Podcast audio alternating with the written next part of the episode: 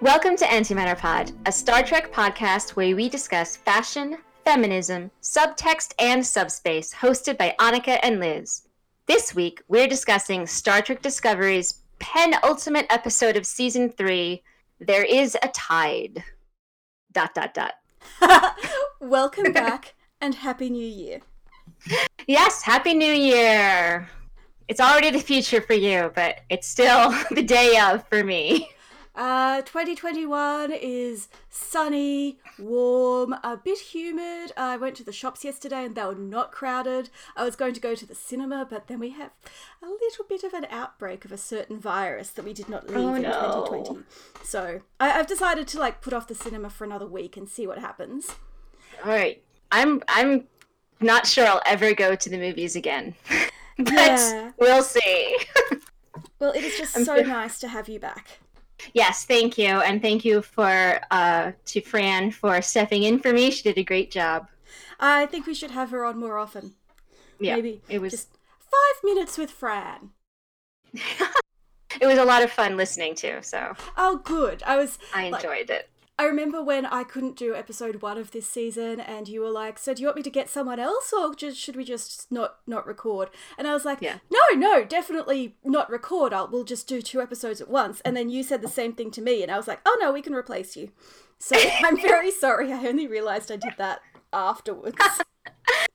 I mean, I think it's different because the beginning of the season is different from the middle of the season, like the end, basically, and especially when the beginning of the first 2 episodes were sort of 2 halves of a whole. Yeah. So it was okay to do them both at once. I very much didn't want to miss out talking about Terra Firma Part 2. Absolutely. No one would. No. Anyway, There is a Tide is a Die Hard episode, which means we have to ask, is it a Christmas episode? I was like, I wish this had premiered the week before. I wish they were one week different so that it could, in fact, be the Christmas episode. That would have been just great. And watching it last night, my flatmate said, it's so great to see Die Hard homage where the John McClane figure actually gets injured. Yes. Not that I want to see Michael getting stabbed and then cauterizing her wound with a phaser, but it really highlighted her vulnerability. I mean, I love the first Die Hard and the 4th Die Hard, mm-hmm. and the 3rd is okay. I've never seen 2, and I refuse to see 5. So I have a lot of Die Hard feelings apparently, but the 4th, I love it, but it is completely over the top ridiculous. There is no chance any of those people would still be alive after anything that happens. So I agree with your flatmate. I feel like it was a really great balance between Michael as John McClane and the bridge crew as hostages. And they actually had personalities and got to do things, and it felt really organic. And then there's a whole subplot that is literally just 2 guest stars in a room talking to each other about politics. It was amazing. It was amazing. Every time we went back to them, and it wasn't like a 2-second exchange. Yeah. But they were actually having the whole discussion, and there was paperwork. It was this is everything I ever wanted out of my political sidetrack. So I was very, very excited. And the amazing thing is that in rewatching it, I was never bored. Because this is such a talky subplot, but everything else is sort of action, action, action, and quite heavy character stuff. And, talk, talk, talk, talk, talk. I love it. It was so good. And it rounded out both characters. Both Osyraa and Admiral Vance leveled up in characterization. Yeah. Because they got to talk to each other sort of on an equal scale, without all of the other people involved, without our preconceived notions, because they were guest stars, they were new. Yes. So we didn't have this idea of how they were supposed to act.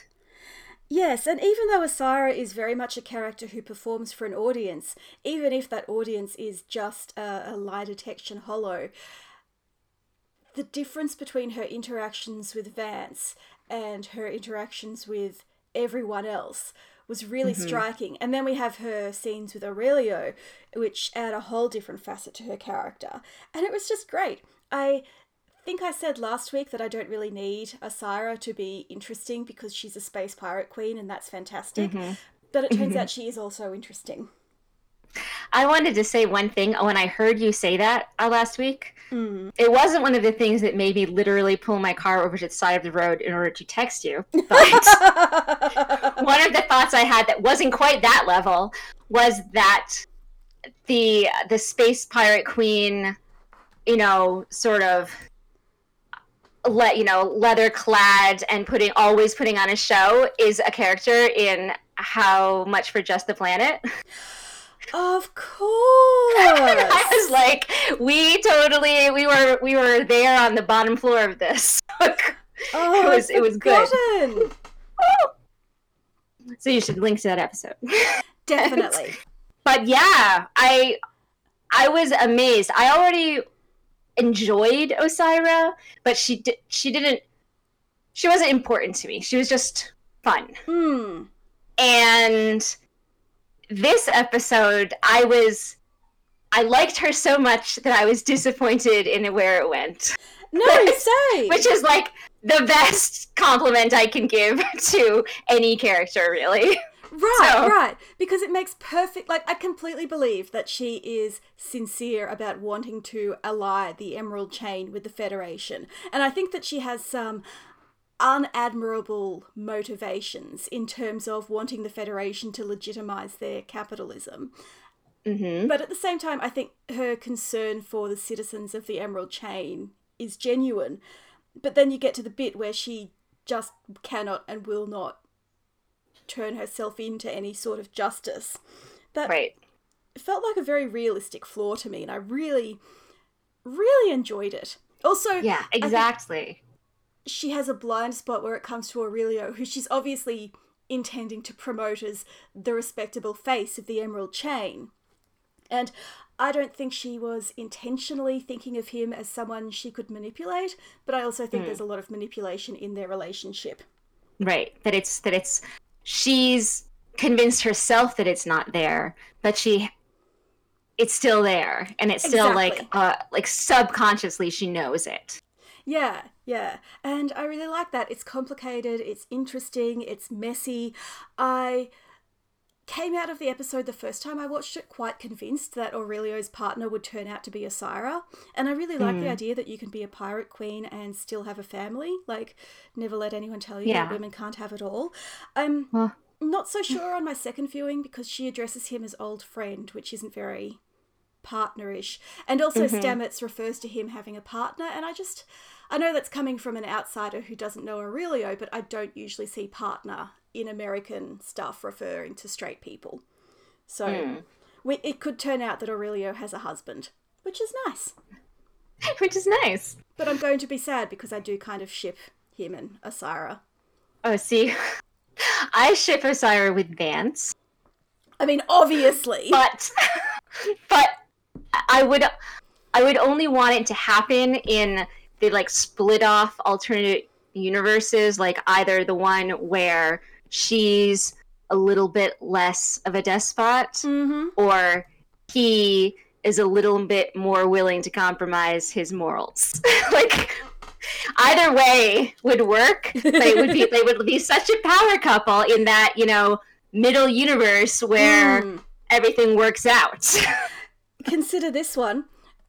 Arranged political marriage. Exactly. It would be so good. It, like, this beginning of the new empire with these two. It would be so good. I'm super into it. I don't want it for Star Trek. I don't want it for Discovery. I don't want it for the story that's being told. No, but for fic purposes. But I totally want it. Yeah, totally happy to go there. I really enjoyed. Yes, go on. No, and in this version, in the version where she does allow herself to be put on trial and held responsible, the way he really, like, I believed him when he said, I will protect you. Yes. From, you know, I won't let them kill you or lock you up for the rest of your life. Like, I will make sure that you get a Federation version of these, you know, of good, of justice, you know, that, so Federation jail. Yeah. You know, like you'll be rehabilitated. It'll be cool. You'll love it. Like, you know, and obviously she wouldn't, and she would be compromising her morals, and like I understand why she doesn't want to do it, but again, there is a brighter universe where she trusts him, and that becomes a really great relationship too. So she really does feel a bit like Jojo 2.0 in terms of the things that she genuinely cares about and the lines that she won't cross. And I still think that her costuming presents her as sort of a cheap knockoff of Jojo, but it also highlights the fact that even she doesn't have access to the luxuries of the Federation and amazing replicated leather outfits that I'm sure Jojo had a wardrobe of. Mm. Maybe while she's in control of Discovery, she can raid Jojo's wardrobe. Okay, so that's another fic that someone should write. Or a series of super sketches. Fun. Or like little art. Yeah. You know, like a web comic. Like, I'm constantly giving people things to do, but you can't do it all yourself. That would be unreasonable. No. It's too much. I have so many things. I'm so behind. Like, it's January 1st. I'm already so behind in 2021. But that's just life. That is indeed. I really enjoyed how the bridge crew got to do things and got to interact, and it felt like a natural part of the story. And, you know, Bryce and Reese got to basically be dickheads for a purpose, which I love, because I don't dislike the bridge crew. I just don't care about them as much as I think the show thinks I should. And I was very interested to notice that Nilsson has been absent for the last two episodes. Yeah, I'm confused. My brother noticed before I did. Yeah. And I was sort of like, what are you talking about? And then this episode, I sort of had that in the back of my mind, and I was watching it, and I was like, wow, that is a totally different person who is doing, like, saying all the lines that Nilsson would have. And I looked her up, and her name is Lieutenant Ina, and she's played by the same actress who, like, plays the weird-headed alien. Octopus head. Osnella. So it's like, I don't, you know, she's an extra who gets a lot of roles, and so she's, like, always working, but in the background, she's one of those you're not supposed to notice her people. Yeah. So it's weird that she's suddenly, like, not prominent, but as prominent as Nilsson was, which is annoyingly prominent. Yeah, I feel like it's not that I dislike Nilsson. I keep saying this about the bridge crew as if I have to justify it, but I feel like she is so bizarrely prominent yet devoid of personality. Yeah. Exactly. Out of a push to have a conventionally pretty, blonde, thin white woman front and center. And so I sort of resent her for that, which is maybe irrational, but there you go. And so now we have, like, the brunette version, and I'm just, I'm confused, and but I will admit, I spent the entire episode expecting her to die. Yeah. Because that's what happened with Arium. And so I was like, okay, this is like another, let's throw her to the wolves replacement character. And I don't, like, again, I have nothing against the actress who plays Nilsson. No. At all. Like, she's fine. I do know that weird. Lieutenant Ina got more personality in one line than Nilsson has had in two seasons. It's so I have to assume that maybe Sarah Mitich, however you pronounce her surname, I assume that the actress who plays Nilsson was sick or something, and they decided to pull someone in from their existing ensemble to take her place. Yeah, but it's because it's the bridge crew, and because he specifically has the bridge crew.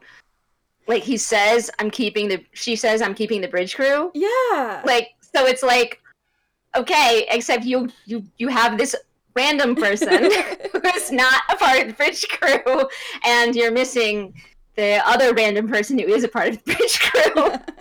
Consistency, please. So, I mean, I don't expect Osyraa to know who the bridge crew is, but because it never came up, I'm just sitting here going, what is going on? There has to be like a behind-the-scenes explanation for this, but it was so distracting. I would rather that they just give, you know, Ina's/Nilsson's two lines to another random bridge crew member. Like, Owo or Dara. And have her be missing. Like, it would have been okay. Yeah, Owo never gets to talk. She's so sidelined. Right, which is really annoying to me because she's the one she's the other black woman in this show. Anyway, I just feel like I'm being gaslit when it comes to the bridge crew. Like, we're told that they're important and we're shown they're important, but I don't believe it. Yeah, there's something just weird. There's something strange about how it's being done. Mm. And I don't...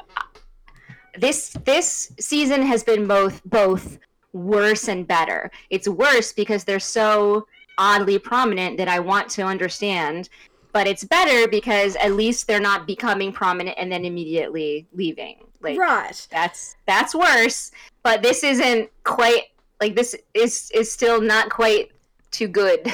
So I don't know. I mean, maybe I should just not worry about it. I'm trying like, not let to let it go. About it, put it in the background. Don't care. It's hard when they are... It's hard because they're so prominent. Anyway, I loved the scene where they took the armory, and it reminded me of the bit in Terra Firma where the same people are all fighting each other as per their factions. And that sort of foreshadowed this, where they're fighting as a unit, and they're really effective and great. And, you know, Tilly has two phases, and I was like, oh, Mira Lorca would be so proud of these nerds and how he conditioned them to be soldiers. He's an awful person, but I'm really happy for him. But he did good. Accidentally. He accidentally did good training them how to get rid of people like him.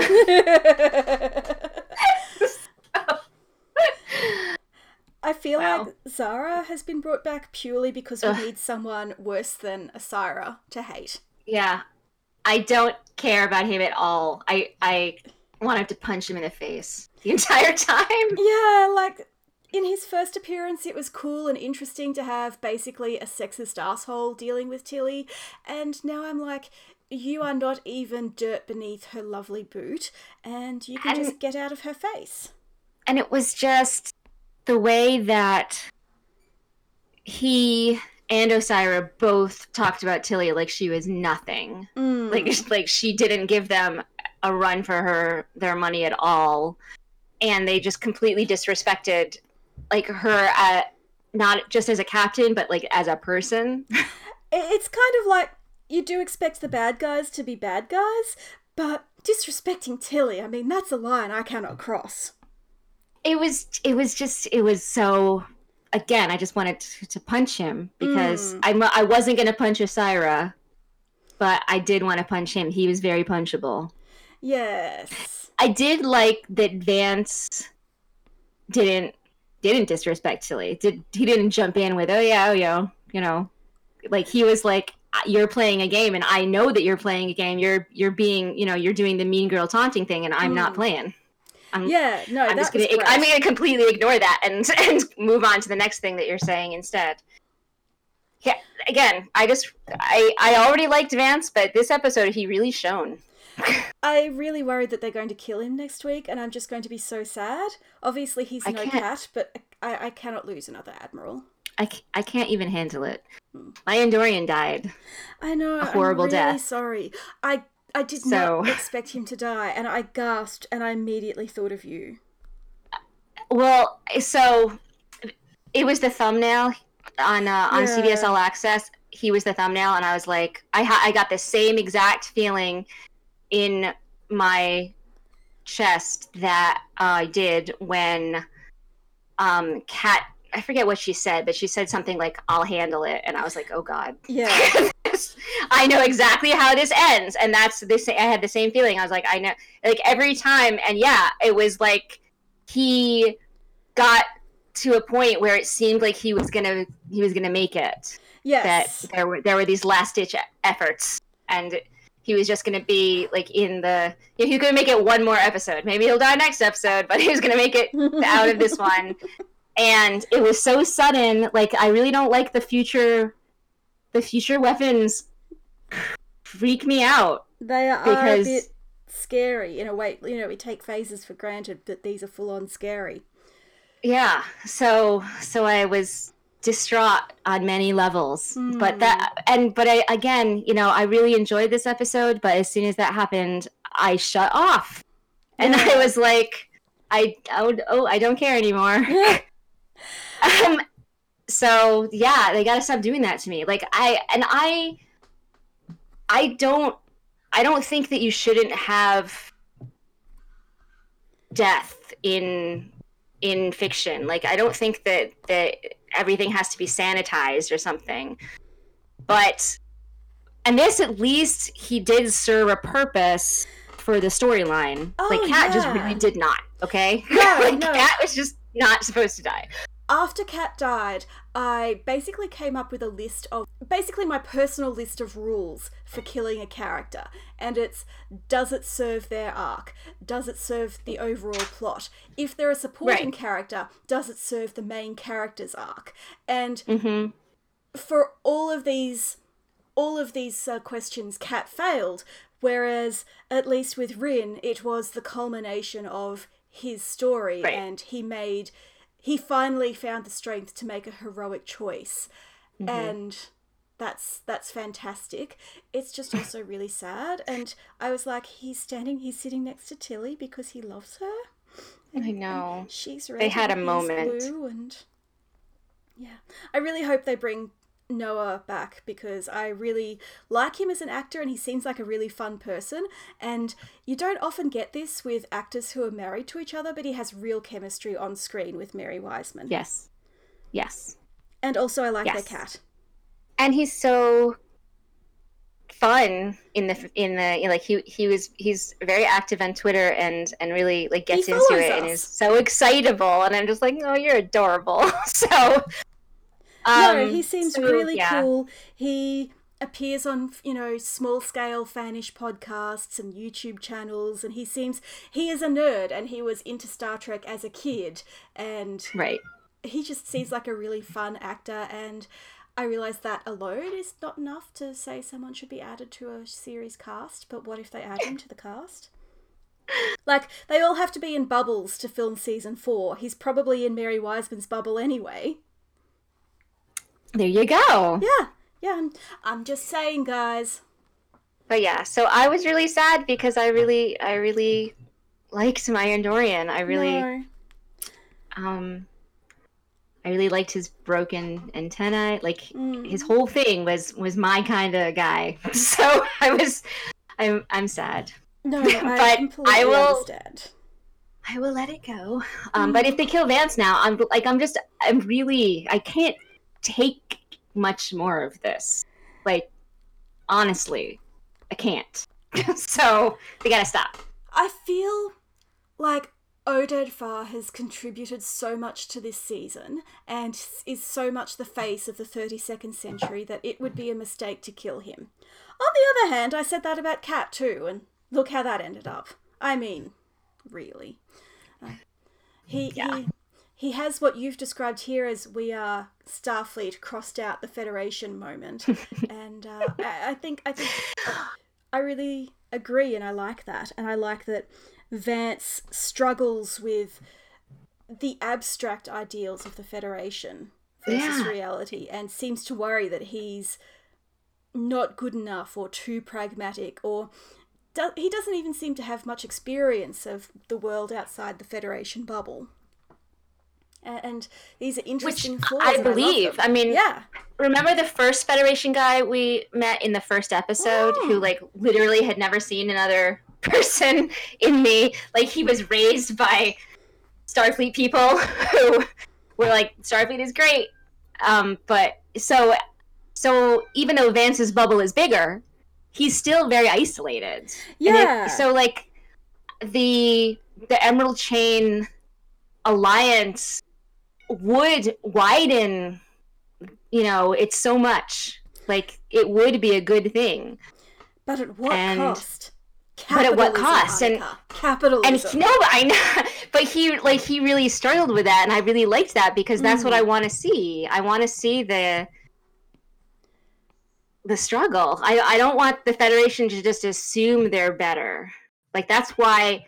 That's my whole We Are Starfleet issue, is that you can't just decide you're Starfleet. You actually have to. That has to mean something. And he was thinking about what does the Federation mean? How far am I willing to compromise? And he even talks about wanting to learn from the Emerald Chain. And I think he's laying it on a bit thick when he talks about their great society, though I feel like that's a political illusion that I have yet to look up. But it's a position of cultural humility that that the Federation gives a lot of lip service to, but you would never hear Cisco talking about wanting to learn from the Ferengi's great society. Right. And I don't want capitalism at all. No.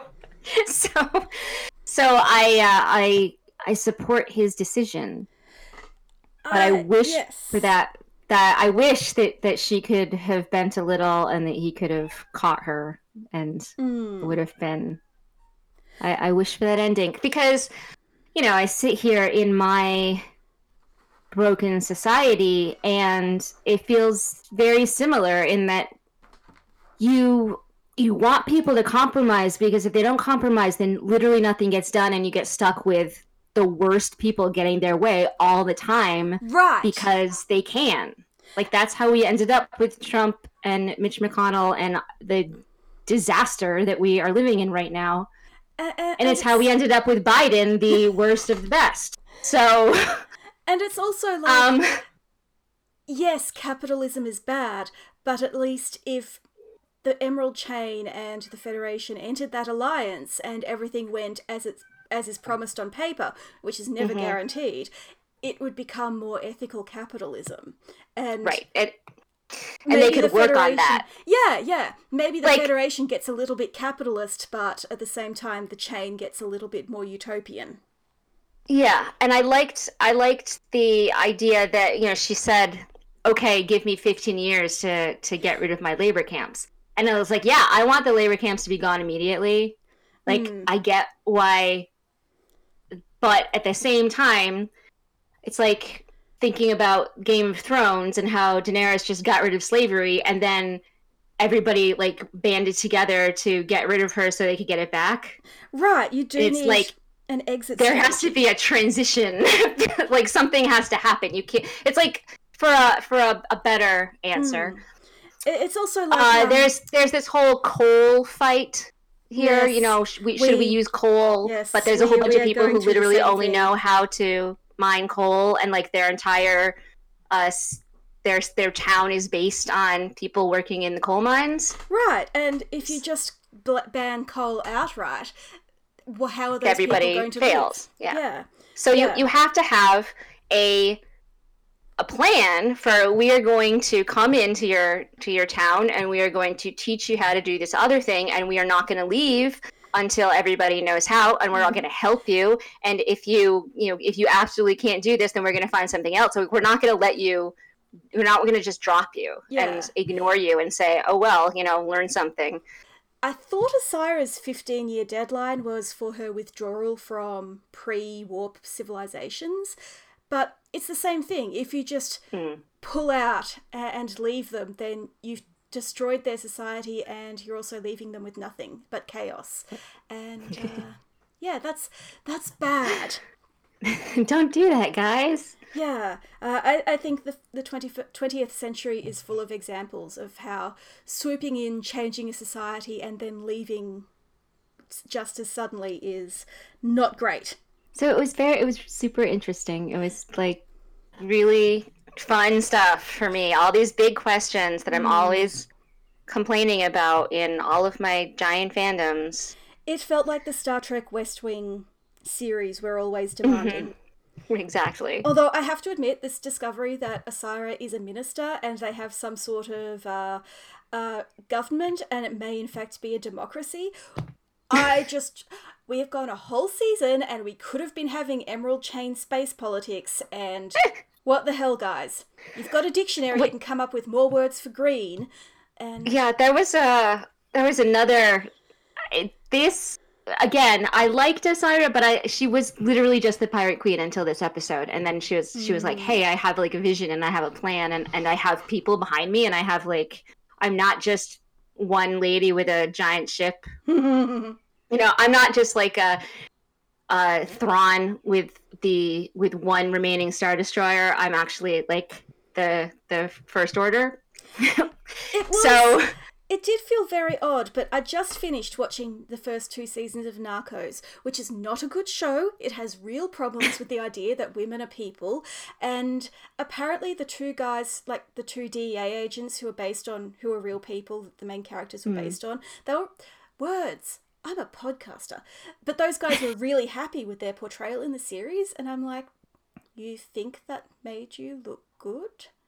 So I strongly recommend skipping Narcos, but it was interesting how Pablo Escobar goes from a small-scale smuggler to a large-scale cocaine dealer to one of the richest men in the world, to the point where he really does have a private army and he gets elected into politics briefly and he is this close to being a legitimate figure. And I feel like that's sort of Osyraa. Like... Mm-hmm. She thinks of herself as this great politician, but she's actually just a pirate queen. Yeah, she's actually just a pirate queen, but she has bigger ambitions. But she was smart enough to save her scientist. You know, it's like she sees the value in things that other people might not see, which is she's an Orion woman, and so. Yeah. There's a lot there. So I like the idea of this person who is trying to work within the system that she exists within and expand it and take it over and change it to be better for her. Mm. Like that's a cool thing for the Orion slave girl to become. Yeah, and it's also very sad that she, you know, the slave girl stereotype becomes a slave master, but it does make sense that, you know, the society that she lives in and the deprivation of the world post-burn, and someone pointed out that Orions can live up to 150 years, so she may be old enough to remember the time before the burn, or at least old enough to remember the collapse in its wake. Mm-hmm. So yeah, I don't think she's right, but I think she's interesting, and I do think she has a point that with the Federation outposts so isolated, they are dealing with the chain, and that does need to be acknowledged, if not endorsed. Right. Also, there was way too much information about how the replicators work. Like, I know we always suspected, but I didn't need to know. I didn't need to know. Like, and, yeah. No. Yep. Nope. Like, the look on Osyra's face as she, like, pulls the piece of apple out of her mouth, that is me whenever I eat an apple, but particularly at that moment. It was just, yeah. Nope, no. And it's sort of, yeah, of course, but also... No. Gross. And don't tell us. Yeah, please don't talk about it, guys. Come on. Leave us with our illusions. But that does explain how Su'Kal can be eating real food. But I didn't want to know. I'm just saying. I wasn't going down that rabbit hole. I just thought I'd say that it does relate. Thank you very much. Let's talk about something less gross but equally unpleasant. Michael sending Paul away. Ooh. I just want to say that I was excited that I got exactly the speech that I guessed I was going to get some episodes ago. I know, it's great. I mean, with Paul saying, "We followed you into the future." I was like, yes. But it was really rough. I think Michael made the right call, but I also completely understand why Paul can't deal with it and why he's angry about it. And what angers me is that people like the Vulture reviewer were like, this is just undoing all of Michael's character development. And I'm like, what? No, this is in fact character development. This is her making the hard call that Vance asked about the other week. I thought it was literally a callback to that scene, and so therefore it was like the definition of character development. Look, what are they talking about? Yeah, so I don't understand. No, me neither. I thought that, we talked about last week about how being emotionally compromised doesn't necessarily mean you're the wrong person for that situation. But Paul isn't just emotionally compromised, he's traumatized and he's panicking. Mm-hmm. Whereas Saru is aware that he is compromised and is still functional. And so I think Paul is just not in the right place to make that decision. And he is completely entitled to hate Michael. And I think if this was a conflict that went on to next season, that would be really interesting. But I think she did the right thing. She did the right thing for for the information that she had. Yes.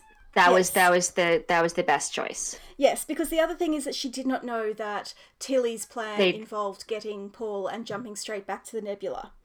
Right. So, and she had no way of knowing that. No. So we can be sad about the lack of communication, but it wasn't because they weren't trying. No. They were definitely... It's not as if they were in a room and failing to communicate. There were outside forces actively preventing it. And... Right. Sometimes that's just how it goes. I think it's really good writing that I can see every side. Mm-hmm. Yeah. Poor, Paul is not, he's not going to be okay. He's going to need a lot of therapy. So much therapy. I mean, they all are. I say that all the time. Yeah. Obviously Hugh and Adira and Saru are not going to die next week, but... I am curious to know how they're going to be rescued at this point. Well, that brings us to my final question here, who will return next week? Because we have the call to Gabriel. Having watched two episodes of this series. Yes. I mean two episodes. Having watched two seasons of this series and how they end, I know that stuff happens with there's a wrap up in the last episode, right? And where we get the people we thought we had left behind come back to save us, right? So, and that there's a lot of people that could be this. Yes, she called Gabrielle, so that's that's a 99% chance that we're going to get Gabrielle. But is she going to have other Kuat Malat or other Vulcans and Romulans with her? Right. Will we see more Trill? Will we see the return of Narn? The Earth people. I was just going to say that. There's a lot of people that we've talked to and that it's sort of left on, it's kind of cool that you guys are here now vibes. and maybe, especially if the Federation isn't under attack, what if our little guy from the beginning, what if somebody goes and picks him up and brings him? That would make me very happy. Also, they have just discovered a planet made of dilithium, and if they can save Su'Kal and prevent another burn, then their scarcity issue is not fixed, but it's not as big of a problem as it was. Right. Especially, I would love to see Aurelio switch sides and dedicate his life to reproducing the spore drive in a humane way. Oh. So, you know how Grey exists? Yes. Remember Grey? Yes. All right, so, Grey can potentially talk to Trill people back on Trill, through those ponds. I guess... I think you can. So I'm just saying, different ways, different people could come to save Saru, Hugh, and Adira, and then they could come to the Federation, and it would be okay that Michael sent. We don't have to use the spore drive for them to save it, is what I'm saying. Get some dilithium and... Yeah. I feel like even saving them without the spore drive would be fantastic, because there's been a lot of talk about this season about how Paul is the only one who can use it, and there's a lot of pressure on him, and they can't reproduce it. And so being less dependent on dilithium is great. Being less dependent on the spore drive is also really important. Precisely. Yeah. So there's... I can see how it could be like this exciting coming together. And yeah, Nan has like a whole ship, right? Right. So all she needs is some dilithium. Who knows where there's so many different ways that it could go. I also have one question that I forgot to write on our list, but I have one question for you. Go. Because the first thing that I thought of was hilarious. You know, Osyraa asked for the Federation president, and until she did that, I forgot that was a thing. So I was like, oh yeah, who is the Federation president? And he was very cagey, and I was like, maybe it's Vance, but he's being like, I don't know. But then I was like, maybe there is a president, and maybe we know who it is, and who is it going to be? And I was like thinking, and I was like, I know, Cat. Apparently, there is a legit theory around that the president will turn out to be Voyager's emergency medical hologram, because we know that he was still alive 1,000 years in the future, right, from Voyager. And I my first reaction was I hate it, because I had already decided that the Federation president is a cool older lady in a position of power. I've decided that I don't hate it, but I have a very mixed relationship with the EMH and don't really want it to be him. Having said that, like you said, it's probably going to be someone that we know, and he's the best candidate. Who's the best? Yeah, he's the Joe Biden of Federation presidents. It could also be a Dax. Oh yeah, there are some people that could that we would know that could still be around. Right. It could be Cisco manifesting outside of the wormhole. I was going to say it could be Odo, but no. Rene Aubergenois died last year. That's really sad, actually. I like the idea of 1,000 years later Odo being a Democrat. Like, not a Democrat, capital D, political party. I mean, like, a person who believes in democracy. That's character development, but all off screen, so I don't have to watch it. Yeah, so I'm like, who's it? They, I feel like they wouldn't have, because like I said, I forgot that was a thing. So it's only important if it's important, is how I take it. Right. So and it may not be. It might just be, we may never find out who the Federation president is. We may never find out. Yeah. It could be interesting. It could be Kenneth Mitchell under a different set of prosthetics. It's Noah. Oh. Arbor, like Jeffrey Combs. I was like, there's... Oh, yeah. Q, isn't Q coming back? It's Susie Plaxon, but under new makeup.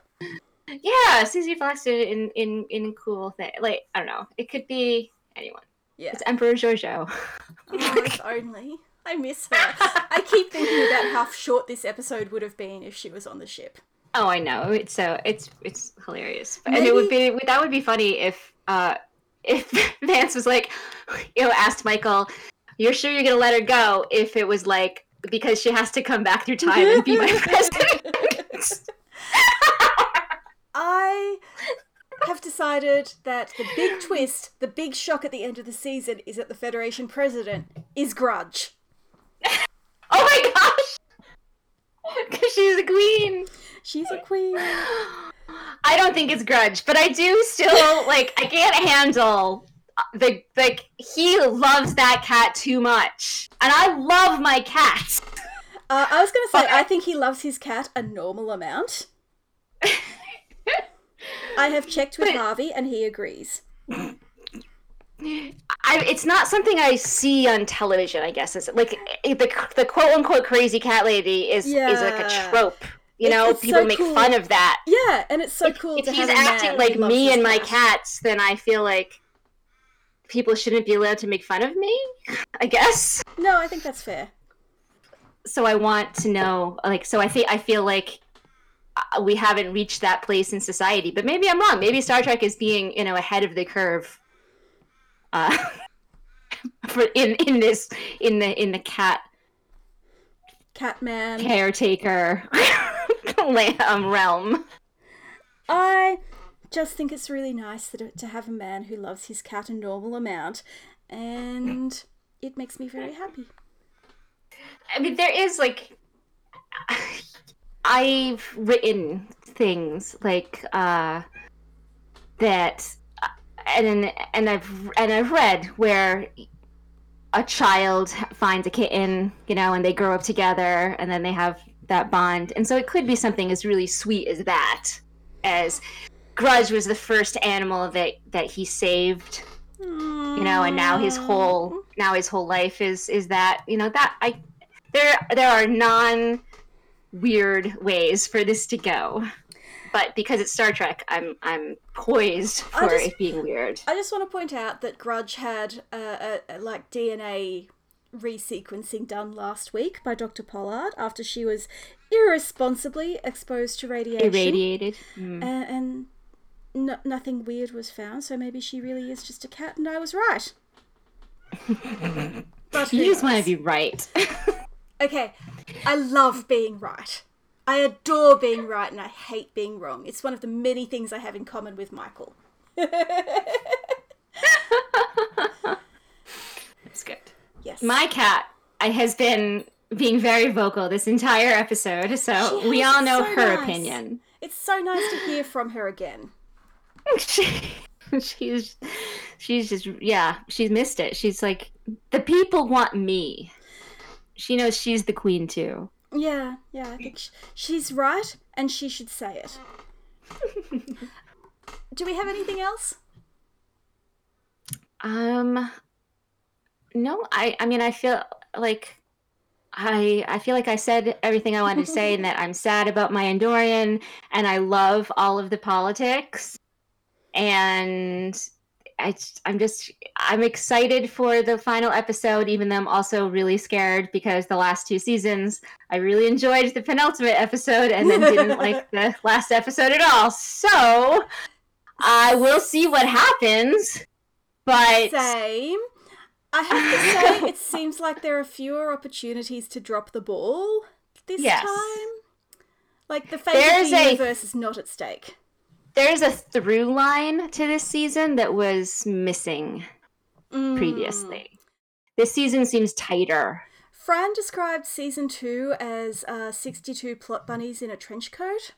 And I feel like season 3 is only 4 or 5 plot bunnies in a trench coat. Right, yeah. It all connects and it all makes sense. Even though we've traveled to more worlds and we've met more people, but they're all... They're all related, and they're all related to the main plot of getting the Federation back together. So and making it mean something, yeah. I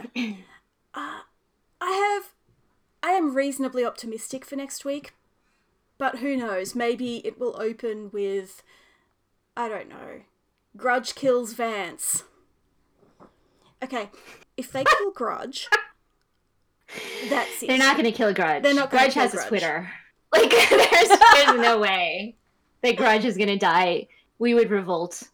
And I also, I feel like Book is pretty safe because most people would revolt about that too. They do seem canny enough not to kill the only black man in the regular cast. And Michael also, has plot. She's safe. She has plot immunity. I feel like the main cast, Saru is the only one that I would be slightly worried about, but mostly because he's the captain and they don't keep captains. Yeah, and I was expecting, at some point, I do expect Doug Jones to step away from the captaincy and the regular cast position, so that Michael can step up, but. Mm-hmm. I don't think we're there yet.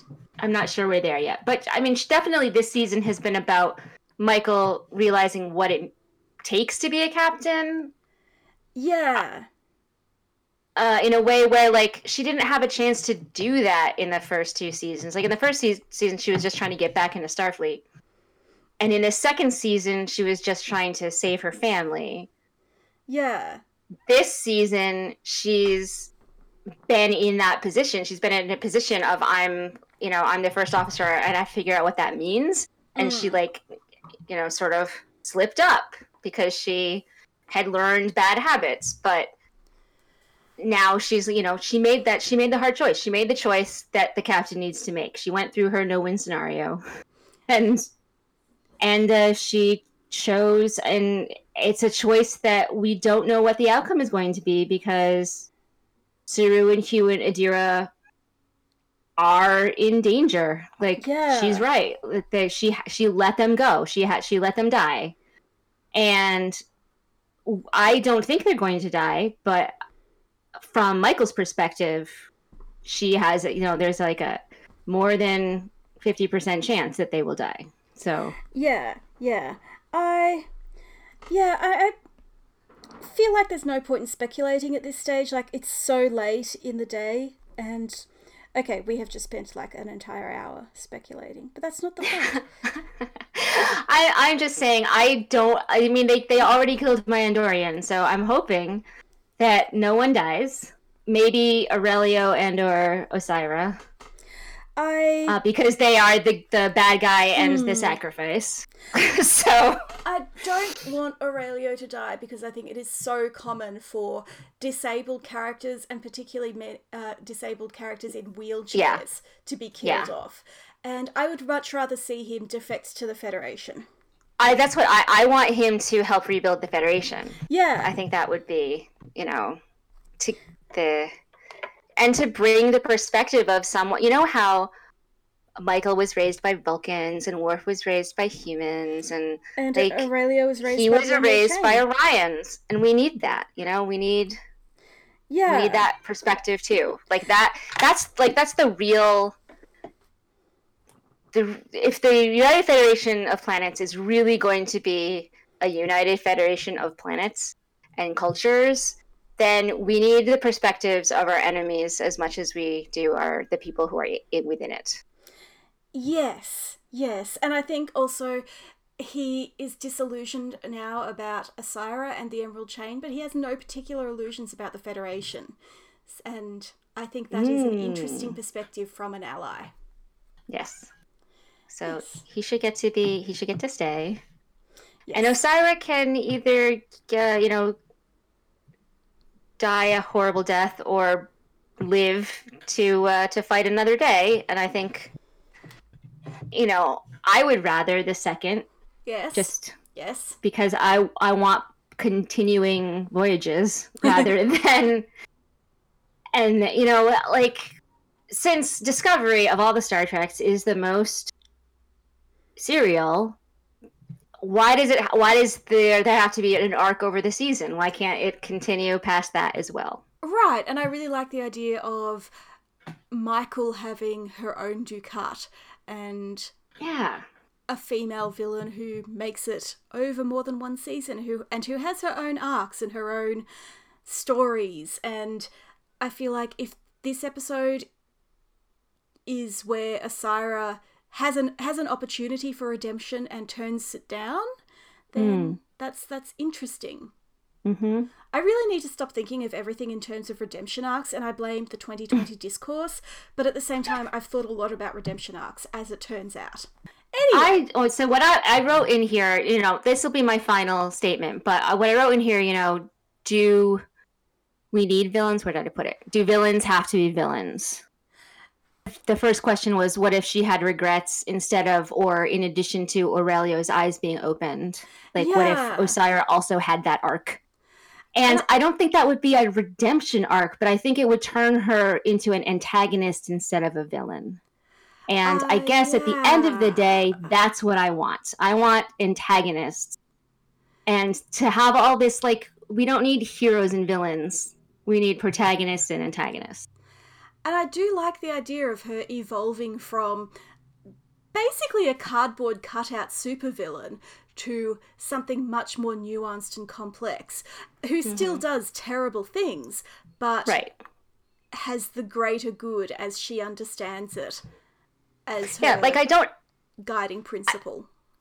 I don't actually want her to be Giorgio 2.0 because I don't want that same story over and over again either. Like, but I do want Osyraa to have those depths and to maybe she realizes I could have had everything that I wanted and I only had to give up myself, which is something in the Orange Is the New Black season where they take over the prison and Tasty has this list of demands and they will give in to every single one except saying that it was their fault that Poussey died. Right. And so she refuses and then she gets nothing. And it's like, but that, you know, you feel it's bad and it's horrible and tragic because Tasty is right. But she also got so close to getting everything, the good, you know, the good ending. And so it's like that, you know, I want Osyraa to have that Tasty moment where she's like, oh, I was this close and maybe I could have trusted the justice system. And of course she has no reason to. She has no reason to trust the Federation will take care of her. No, but... and you just mentioned the death of Poussey, which is sort of where I stopped watching Orange Is the New Black, but I don't want to take this metaphor too far because Osyraa is a green lady played by a white lady, but it's interesting how she points out that a generic white human face is not actually unthreatening and neutral. Right, yes. It's up there for me with Azetba talking about how racist the term human rights is in a context where you have aliens. And it's those things that even you and I, who I feel like we take down the Federation all the time and talk about how it's not a utopia, and yet, you know, I did think of that as weird, like that was the non-threatening, like that was the default face, but I didn't think of it as threatening, you know? Like I didn't think of it from her perspective. Right. So it's all of our, you know, implicit bias. So it's really interesting. And we've been expecting to hear something about how the Federation has committed some great crime on par with the Emerald Chain. And so when Vance promises Osyraa justice and she returns the same as a threat, I'm like, is the truth going to come out at last? Yeah. Oh my goodness. So, yeah. We're going to blow this wide open. President the Doctor is a war criminal. Whoops. President the Doctor. Maybe he has a name by now. I don't want him to have a name. Or his name is President. Yeah. I have seen no evidence that he can be trusted to choose his own name. And agree. I don't think that 900 years will change that. Or 800 in his case. Anyway. I'm going to call him President Madison because A, my cat is named President Madison after the Hamilton character more than the actual person. Yes. But he was our, you know, in terms of founding fathers, he was the one who is most obviously mentally ill. Yeah. So it's just I don't know. I think it fits poor President Doctor. Not that he's mentally ill, but that he is suffering from things that we don't know. Even 1,000 years in the future, do we really know how the Doctor became alive? I guess is. Well, they certainly... Now I'm going way off topic, and but, I mean, this is wild speculation that probably won't come to pass, but it is interesting that the holograms of the 32nd century seem to be very, very far from sentient and even have less personality than the emergency holograms of the 24th century. And I think that's a deliberate choice. I think that, hey, maybe in allying with the Romulans, the Federation sort of walked back some of its artificial intelligence, not in a banning artificial life sort of way, just in a we're going to intentionally create less of it sort of way. Now that you mention it, because he's all dressed in white, like even his little bow tie. Yeah. Isn't the librarian in Picard all dressed in white like that too? Yes. Mm-hmm. And I assume this is just the 21st century visual language of holograms, but it's interesting. We're Trekkies and therefore we're here to find a world-building reason for it. Right, exactly. You can't... Just because there's a real-world explanation doesn't mean that that's the explanation within the story. Right. That's what we're here for. Just before we wrap up... Jane Brooke and I believe Dr. Mohammed Noor of Duke University. I meant to double check his name before we started. They're doing a YouTube series, which I assume is going to be some kind of sciencey talk. And I mentioned this because Dr. Noor specifically approached us on our Tumblr to ask if we knew about it. And I'm like, Science Senpai has noticed us.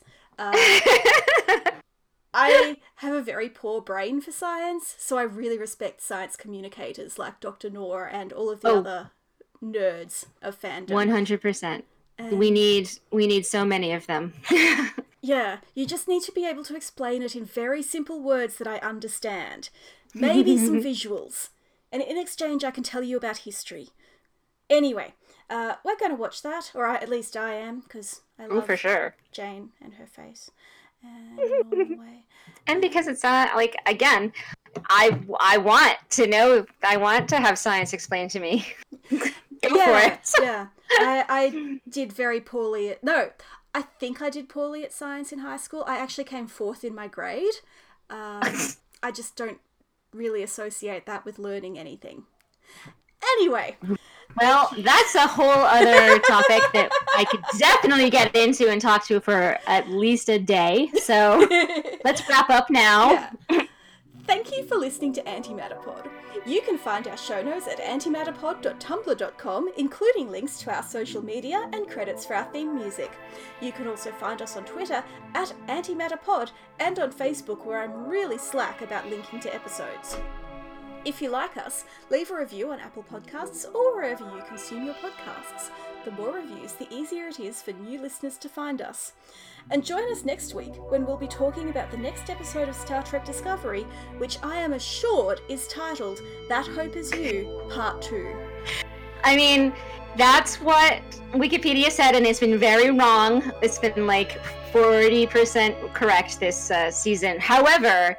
That Hope Is You Part 2 is an episode title that I really want to be correct. It just makes so much sense. And it's new. It's different from what it used to be. Yes. Really need to start going with TrekCore instead of Wikipedia, basically. But I think they also had some wrong titles, because I think CBS is changing titles at the last minute, and I guess that's allowed.